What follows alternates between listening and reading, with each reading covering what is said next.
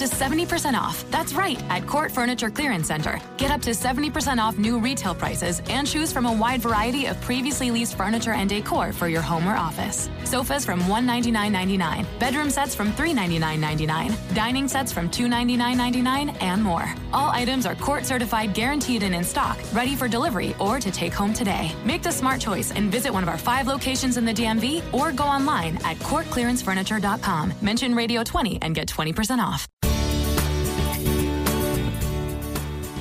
It's the Smart Driving Cars podcast. Thanks for joining us. I'm Fred Fishkin, along with the faculty chair of Autonomous Vehicle Engineering at Princeton University, Alan Kornhauser.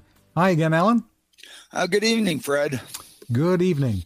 This week joining us is Jack Stewart, senior writer at Wired, covering the future of transportation. Really appreciate you being here with us, Jack. It's good to be here. Thank you. Great having you, Jack. And we're going to jump right into one of your latest articles published with the headline, Why People Keep Rear-Ending Self-Driving Cars. Jack, great job here. You took a look at uh, crash reports involving self-driving vehicles and found, looks like, a couple of patterns. Tell us about it. Yeah, so I looked at the uh, reports that are filed in California. The thing with uh, these autonomous vehicle tests at the moment is they're happening on public roads, but we, the public, don't get an awful lot of insight into how they're going beyond the sort of odd anecdotal report. The one state that does require reporting of all accidents or collisions is California. And the D M V in California, where I am, um, asks these companies every time there's even the slightest little incident with their cars to file a report. And so I went back through the reports for this year, which made quite interesting reading. They're the sort of things, most of the collisions are really very minor, the types of things that wouldn't make a, you know, a national crash statistic. But I started to sort of see patterns when I was just looking through them. And it seemed like these cars were being rear-ended an awful lot. And then I started wondering, well, you know, when I've been on the roads and I've seen these things driving or I've been behind them, I have noticed that sometimes they're a little bit hesitant or maybe they're just not behaving quite like a human does. So I plugged all these numbers into a spreadsheet and had a look, and it's still difficult to be absolutely conclusive because we don't have all the data here. You know, there's just the, the very sparse details that they give to the D M V, but it does look like when these cars do have crashes, they are most frequently rear-ended. That's fifty-seven percent of the collisions that I looked at were rear-end crashes, and of those, the majority happen when the car is in autonomous mode. So twenty-two happened this year when the car was in autonomous mode. Only six happened when the car was in manual mode, so when the, the safety driver at the wheel was actually driving. So that seems to indicate that they're rear-ended more when the computer is in control. I still don't have numbers on um, how much of the time these cars are in autonomous mode. It could just be that they're almost always in autonomous mode and the human is hardly ever driving. So, of course, they're going to have more collisions of all types in autonomous mode. But it, it's sort of beginning to paint a picture that maybe these cars aren't behaving in, in quite the way that other human drivers on the road might expect. And those are some of the uh, potential reasons for, for these patterns as you go into in the article. Yeah, so, you know, there, there are uh, sort of one or two lines of explanation in um, each of these crash reports that the companies have to type up, and the rest is just checkboxes, so you don't get an awful lot of detail from those. But, for instance, I'm looking at one right now that says a Waymo autonomous vehicle in autonomous mode was rear-ended while it was traveling northwest on Middlefield Road at Oregon Expressway in Palo Alto. The Waymo A V was approaching the right-only turn lane and had come to a stop prior to the turn in reaction to a third vehicle passing on its left, potentially entering into its lane. The vehicle traveling behind collided with the Waymo A V at approximately thirteen miles an hour. So the Waymo car had come to a complete stop in a right turn lane because it perceived that maybe a vehicle to its left might cut across it. So probably safe to stop, probably a good thing to stop, but whether a human driver would have done that, I don't know, and whether the car behind that actually hit the Waymo vehicle expected it to do that, I don't know. Um, and one of the companies I talked to was Cruise. Um, you know, General Motors uh, now owns Cruise and is doing a lot of research in San Francisco. And uh, they did say that Their vehicles are in autonomous mode most of the time, and when they are, they're programmed to obey every law to the letter of the law. So they will come to complete stops at four-way intersections. They will stop if there's a pedestrian crossing the street, even if they're miles off. Uh, well, not miles, but, you know, safely in the distance, and a car could squeeze through, and a human driver in downtown San Francisco probably would squeeze through the pedestrians. A Cruise autonomous vehicle will not. So they're obeying the law. Um, they're probably driving predictably because what they're doing is repeatable. They're just not driving quite like you would expect a human to drive. So then we get into this idea of, well, do we need to give humans a little bit of advice on how to drive when they're near these vehicles to prevent these collisions from happening? I guess that's the question. Do we need to learn, or do these cars need to learn? It's really interesting, isn't it? Because it's, yeah, it's this giant experiment in uh, computers, robotics, and artificial intelligence that is playing out on public streets. And at the moment, it's relatively limited. If you live outside of San Francisco, uh, Palo Alto, so Silicon Valley, or the areas around Phoenix, you've probably never encountered one of these.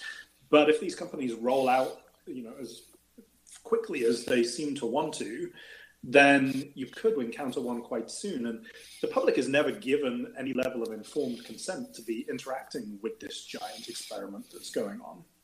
Um, and that's perhaps a conversation we need to have at a societal level, certainly at a kind of a legislative level. Uh, in the shorter term, the advice is give these things loads of room. Expect them to behave like a learner driver would. Expect them to be, you know, a little bit perhaps herky-jerky, some of them, to certainly come to complete stops, obey the laws. The more distance you give yourself between you and any one of these autonomous vehicles, the more time you'll have to react to anything that it does. Alan, I know you've got lots to say here. Come on. Well, of course I have lots to say, but uh, yes, uh, Jack, I, I, it's very nice that uh, that you did the analysis and put it out there um, uh, to a wide readership, because I think it's very important. Um, These vehicles um, look different than other vehicles, so people should be aware that, in fact, uh, it's not your normal uh, Prius in front of you or whatever, or your uh, normal um, um, uh, minivan.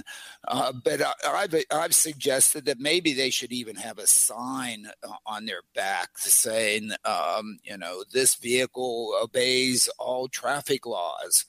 Uh, you should too, and yeah. uh, and put it there um, uh, to to stop some of this. I, I guess you know that's one comment. Uh, the other comment uh, I think points to to the lack of technology in these cars that are rear-ending.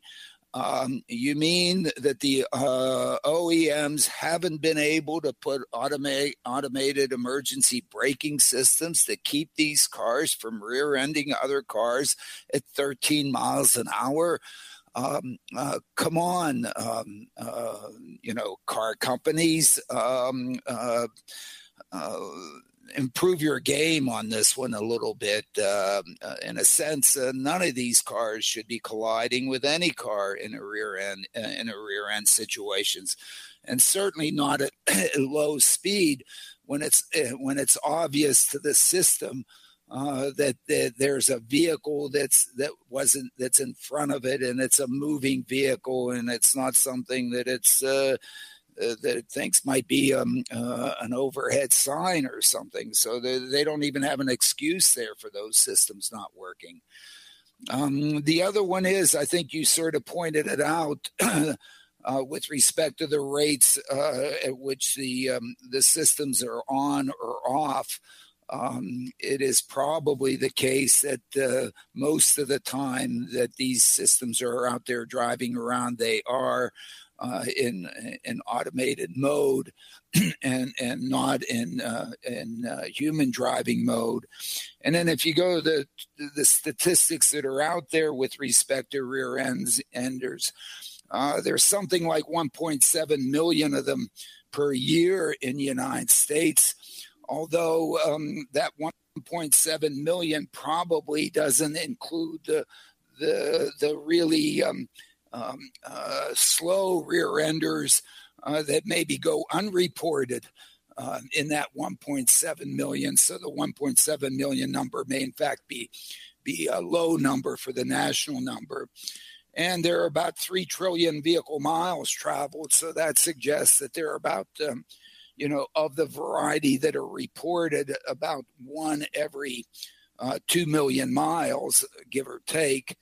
Uh, but, you know, just uh, that ratio is not really uh, that relevant because uh, much of the vehicle miles are uh, the tr- three trillion are are consumed at uh, relatively high speeds, meaning, you know, over twenty-five miles an hour, uh, not in local areas.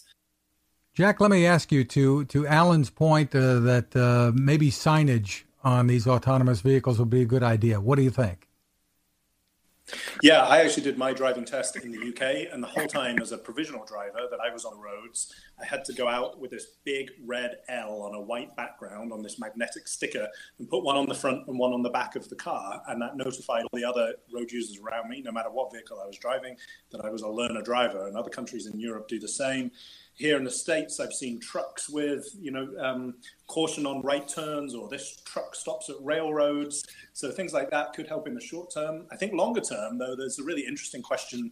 We have to figure out how autonomous vehicles are going to communicate with people in general. I mean, if these things are operating as kind of autonomous taxis, what happens when they pull up and want to say hi and, and whose car they are? You know, do they have some sort of display that shows their name, the, the person they're collecting? And what about when they're at a, a, a pedestrian crossing and they want to say to the pedestrian, I've seen you, start crossing? And, you know, some people have proposed a kind of a flashing light across the windscreen that would somehow indicate that, yeah, it's safe to cross now. I, you know, I've perceived you. So th- there are ways, I think, that we could see bigger changes to vehicles. And, and some of these companies are starting to think about these now. Alan, your thoughts about that? Yeah, I mean, absolutely. we we we we had uh, talked once about uh, the idea of uh, of displays that are kind of like eyeballs that would make eye contact with pedestrians on vehicles. That's a great idea. Yeah, yeah, there, there are all sorts of opportunities to do that, and I think it has to be done visually as opposed to requiring everybody to carry some gizmo that's going to carry some sort of who knows what electronic communication. I think it has to be able to to, to be able to uh, uh, communicate sort of the way we communicate, but instead of using hand gestures or winks, it has some other mechanism. And I think we can do that. Jack, you're absolutely right. We, there are signs behind buses and so on that say these things uh, stop at, at, at, at railroad crossings. Plus, I think what we're going to have to do is take a look at our traffic laws and see if, see if uh, they don't need to be modified, because the laws were written for humans to consume, recognizing that humans are going to game them and they aren't right. going to follow them to a precision. So, uh, you know, is the speed limit the speed limit, or is it uh, four plus or nine plus or fourteen plus? What is it? And I think it's, uh, you know, people need to let it really um, need to stop at a stop sign if there's nobody coming. Uh, you know, what is the purpose of stopping at a stop sign? It's certainly not to stop. It's to see whether or not uh, you can proceed. Uh, once you're able to do that, um, uh, why not uh, permit the uh, one to proceed, as opposed to have a, having a policeman saying, oh, your wheel was turning, therefore here's a fine. Um, uh, so I think we're going to have to we're going to have to revisit a lot of these things, um, um, and n- now's a good time to do it because we're at the very beginning. Jack, you've got another interesting uh, new article uh, out titled "Drivers Wildly Overestimate What Semi-Autonomous Cars Can Do." Uh, this comes from some work done by uh, a European car safety assessment group.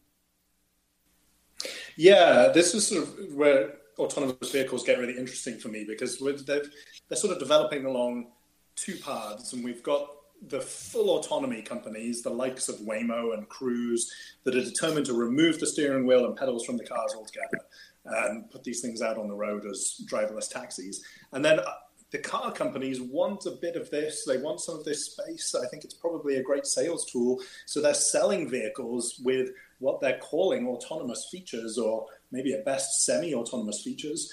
And what some safety groups are saying to me is that they are really not autonomous features. They're, there's some level of automation, you know, they're, they're convenience features, they're driver assistance features, but the way that they're being marketed is really beginning to confuse people into thinking that they actually either can buy self-driving cars now, or actually some of them, according to this new survey, appear to think they already have self-driving cars. This was a survey done by uh, Euro N C A P, the European safety body that's similar to the I I H S, I I H S, can't say that properly, here in the U S.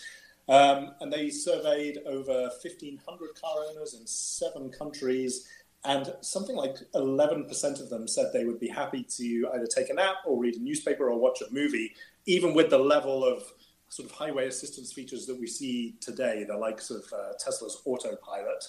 Um, and they are concerned that some of these systems are so capable seeming that drivers are being kind of lulled into this sense of uh, complacency that their cars are to some extent self-driving, to some extent autonomous, and actually they're really not.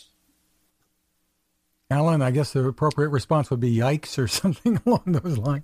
Yes, the appropriate response is yikes, and and uh, Jack, it's very nice that um, that you're making those comments. Uh, look, there are three different businesses here that uh, everybody is putting together into one.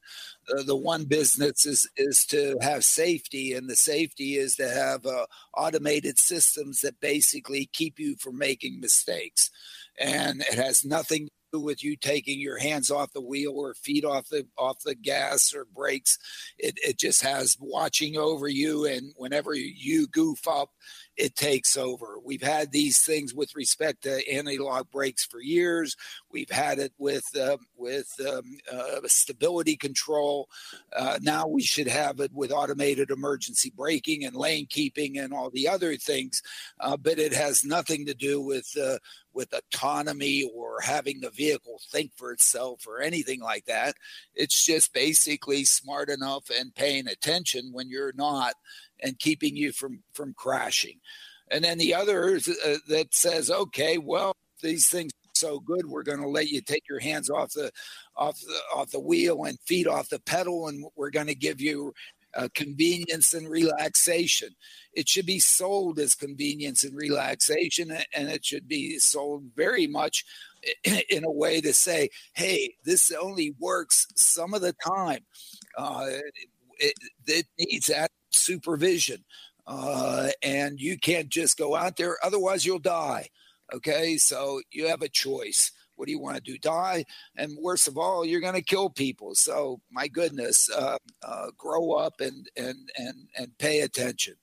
And then there's the other one that's trying to provide mobility. That's actually, you know, uh, doing the, the the heavy lifting. Uh, so that, in fact, it, you know, the probability of a crash is extremely small.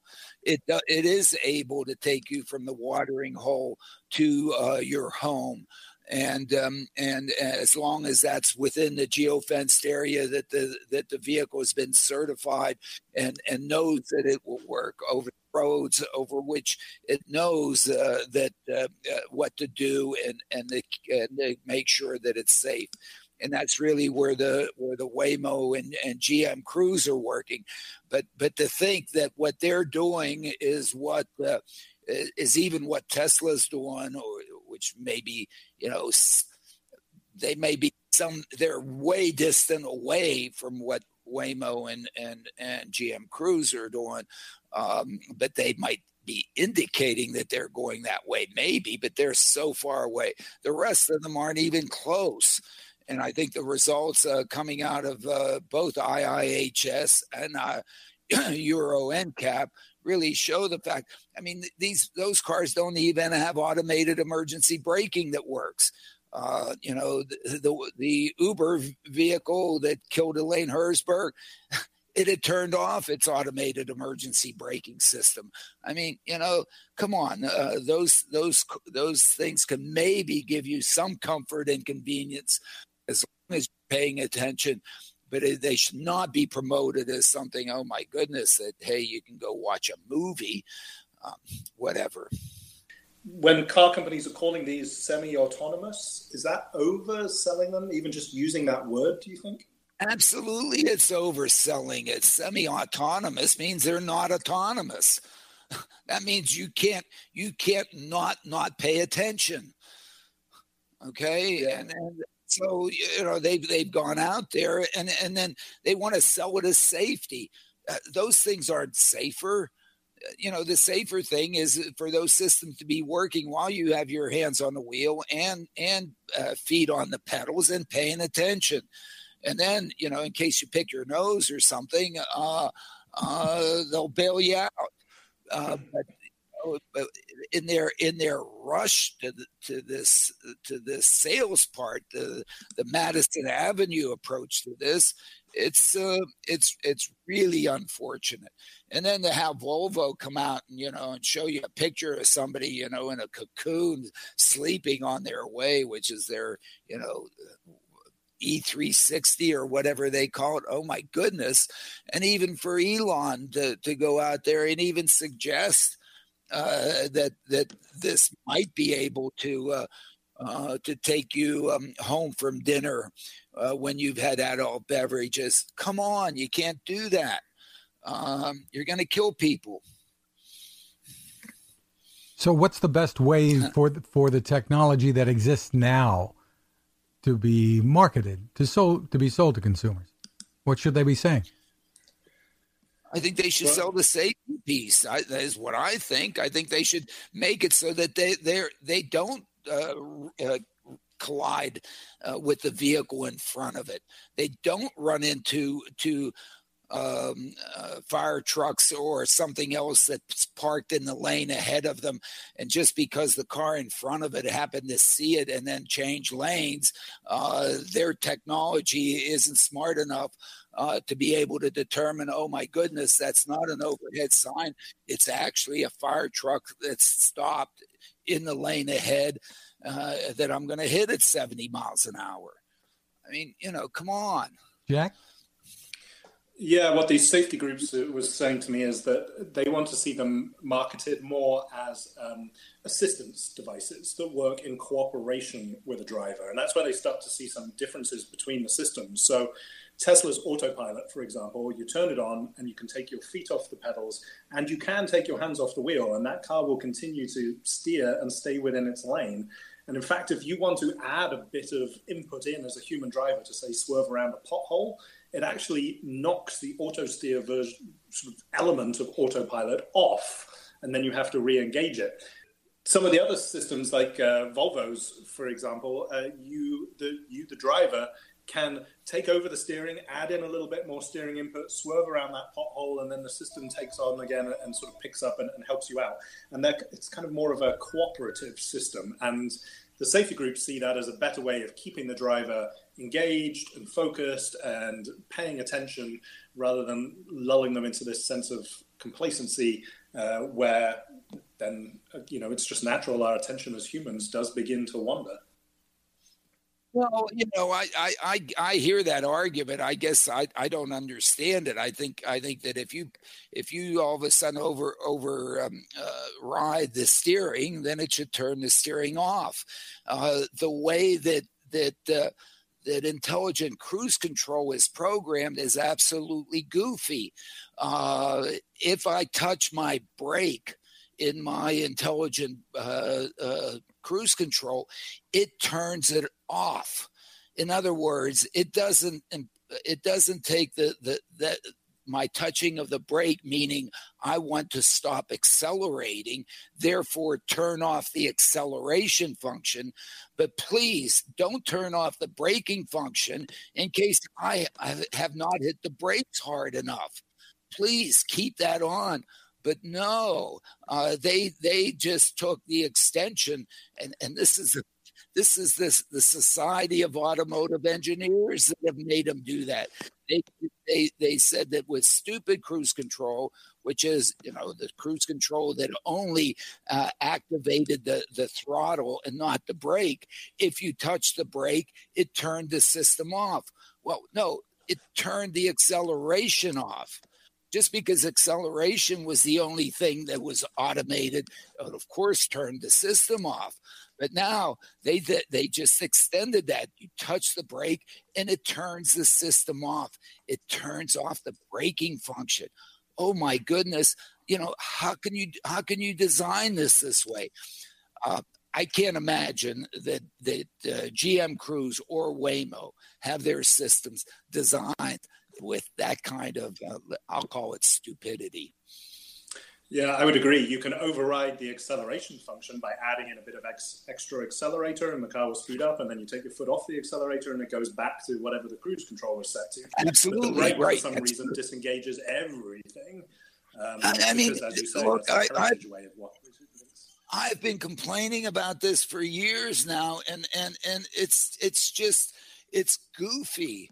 It, it's just wrong. You know, I I approach, uh, I, I have my intelligent cruise control on and uh, on Route One here in, in New Jersey, following traffic. It's doing a good job. But then the traffic stops ahead because of a traffic light or something. And, and so therefore, I I tap the brake because maybe I'm, I'm I'm more conservative than the system. And what it does is not turns it off. And and and so if I don't continue to push on the brake and come to rest, I'm going to slam into the back of the of the of the of the, uh, the line of traffic. I mean, whatever. None of them are standardized, and it takes me the first few miles just to figure out how to turn them on and off. Right, and and, and you don't know how they function. You you don't know where when they're good, when they're not good. I guess we should read all the manuals because it it is in the manuals because the lawyers have made them put it, put it in the manuals. But oh my goodness, now I have to refresh it. Good thing I take Uber and Lyft these days and don't rent cars anymore. I, I be able to ride, uh, you know, how can you how can you drive a Hertz rental car now? You have no idea, whatever. Well, anyway. on, on that subject, Alan, uh, Lyft is now offering an all-access subscription plan nationwide. This is two hundred ninety-nine dollars, gets you thirty rides that would cost up to fifteen dollars a piece. So there's a big discount there, and five percent off additional rides. How does this fit in, Alan, with, with your vision of the, of the future of transportation? I, I think it's great that Lyft is trying some different pricing mechanisms and so on in preparation of us having autonomous taxis out there and being able to take the, the driver out of that. I guess, you know, Lyft is preparing itself for its I P O, and we know that uh, when you do I P Os, it has nothing to do with profitability. It has to do with uh, the size of the market that you have. So what they're doing is trying to increase the size of their market. I hope they're not uh, taking this out of the, the driver pay and and uh, and um, what a, uh, a Lyft driver can earn. Uh, so poor folks uh, need that to, to feed their families. But uh, uh, it's interesting. Uh, just think what you could do if you had if you had driverless uh, uh, Cruise or or Waymo vehicles to provide that mobility out there on a shared uh, ride basis.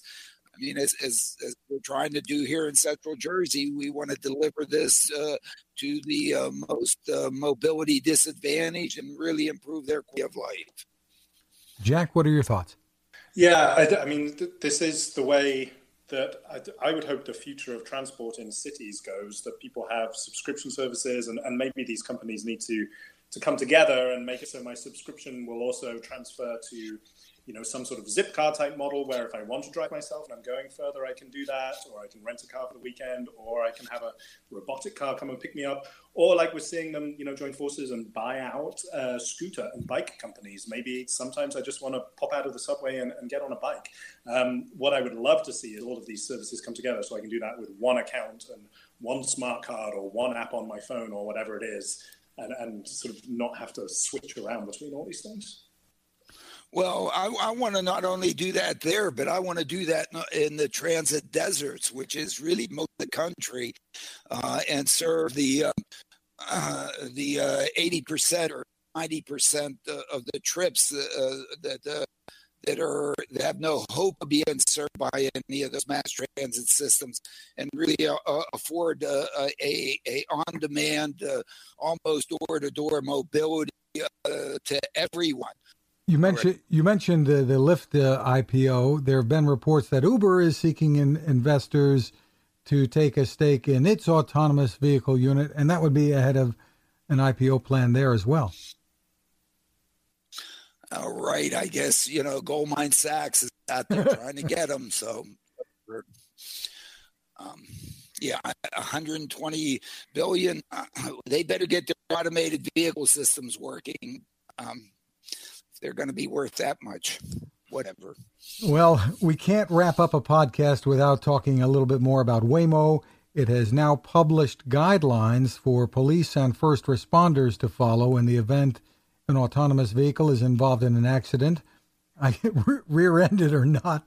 Uh, those authorities need to know how to get the car door open and deactivate the vehicle. And Waymo's providing, I guess, a, a twenty-four hour toll-free hotline. Jack, uh, let me let me get your comments on that, on that first of all. Yeah, I think some of this is in response to what some regulators, I think particularly California, had been asking for, uh, because you can imagine if these if they're going to allow cars with no drivers at all out onto the streets, then what happens when this car does not come to a complete stop or whatever? And a, a policeman pulls it over, walks up to the driver's window, and there's nobody inside. Who hands them some registration? How does that work? So one of the requirements was that these companies would have to have some sort of centralized call center that would be monitoring all of their vehicles, their fleet, able to then speak human to human to uh, somebody like a law enforcement officer.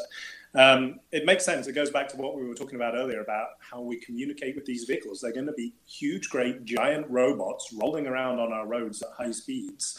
And we need to figure out how we're going to talk to them. And I guess, and Alan, the, uh, Alan, wouldn't it make sense if there's some kind of standard? I mean, if Waymo put out guidelines, doesn't there need to be a standard that everyone else would adapt as well? Well, I think, it, it, you know, at some point we get to the standard. We're still at absolute zero. As I say, you know, we're like about zero point one degrees Kelvin uh, in terms of, of where we are. So uh, we have to try a number of things. And, and I think a standard will, will evolve. In the beginning, there aren't too many of these. And it's, you know, it's, it's not a big deal. They're, they're, they're essentially, you know, they're two places or so. Uh, but yes, uh, uh, first responders are going to need to know what to do. Uh, Tesla's faced this issue with respect to the to the uh, batteries in Tesla and, and so on. So the electric had, had, had to deal with it. So yes, uh, absolutely. But setting up a twenty-four hour line to be able to deal with these things, uh, of course, and probably somebody like triple A and tow trucks and so on are going to be are going to have to be made available to basically hook these things and flatbed them and take them back and, and fix them and all those. Those various other things. So, uh, yes, uh, all part of the process of uh, getting these things uh, to market. And uh, again, we're, we're still at the very, very beginning, uh, but uh, we'll we'll work out all those things. Interesting. And of course, we'll need one more A in there for triple A for autonomous as well, I guess. Yeah, right. Hey, boy, my goodness. In the in, in the yellow pages, it will be even farther up on the list. Oh, my goodness. Well, that is it for this edition. We want to thank uh, Wired senior writer Jack Stewart for joining us. Jack, thank you so much. We look forward to reading much more from you and hope you'll hop on again with us. Yeah, thank you. I've enjoyed it. Uh, thank you, Jack. You can find us at smart driving car dot com and on iTunes, Google Podcasts, and more. My tech reports are at text a nation dot com. I'm Fred Fishkin along with Alan Kornhauser. Thanks for listening. And now, an ad from Dad. All right. Save money on car insurance when you bundle home and auto with Progressive. Can I take these off? All right. What is this? This looks good. Wow. That's well made. Where did you get this? I'm talking to you with the hair. Yeah, where did you get this? It's good stuff.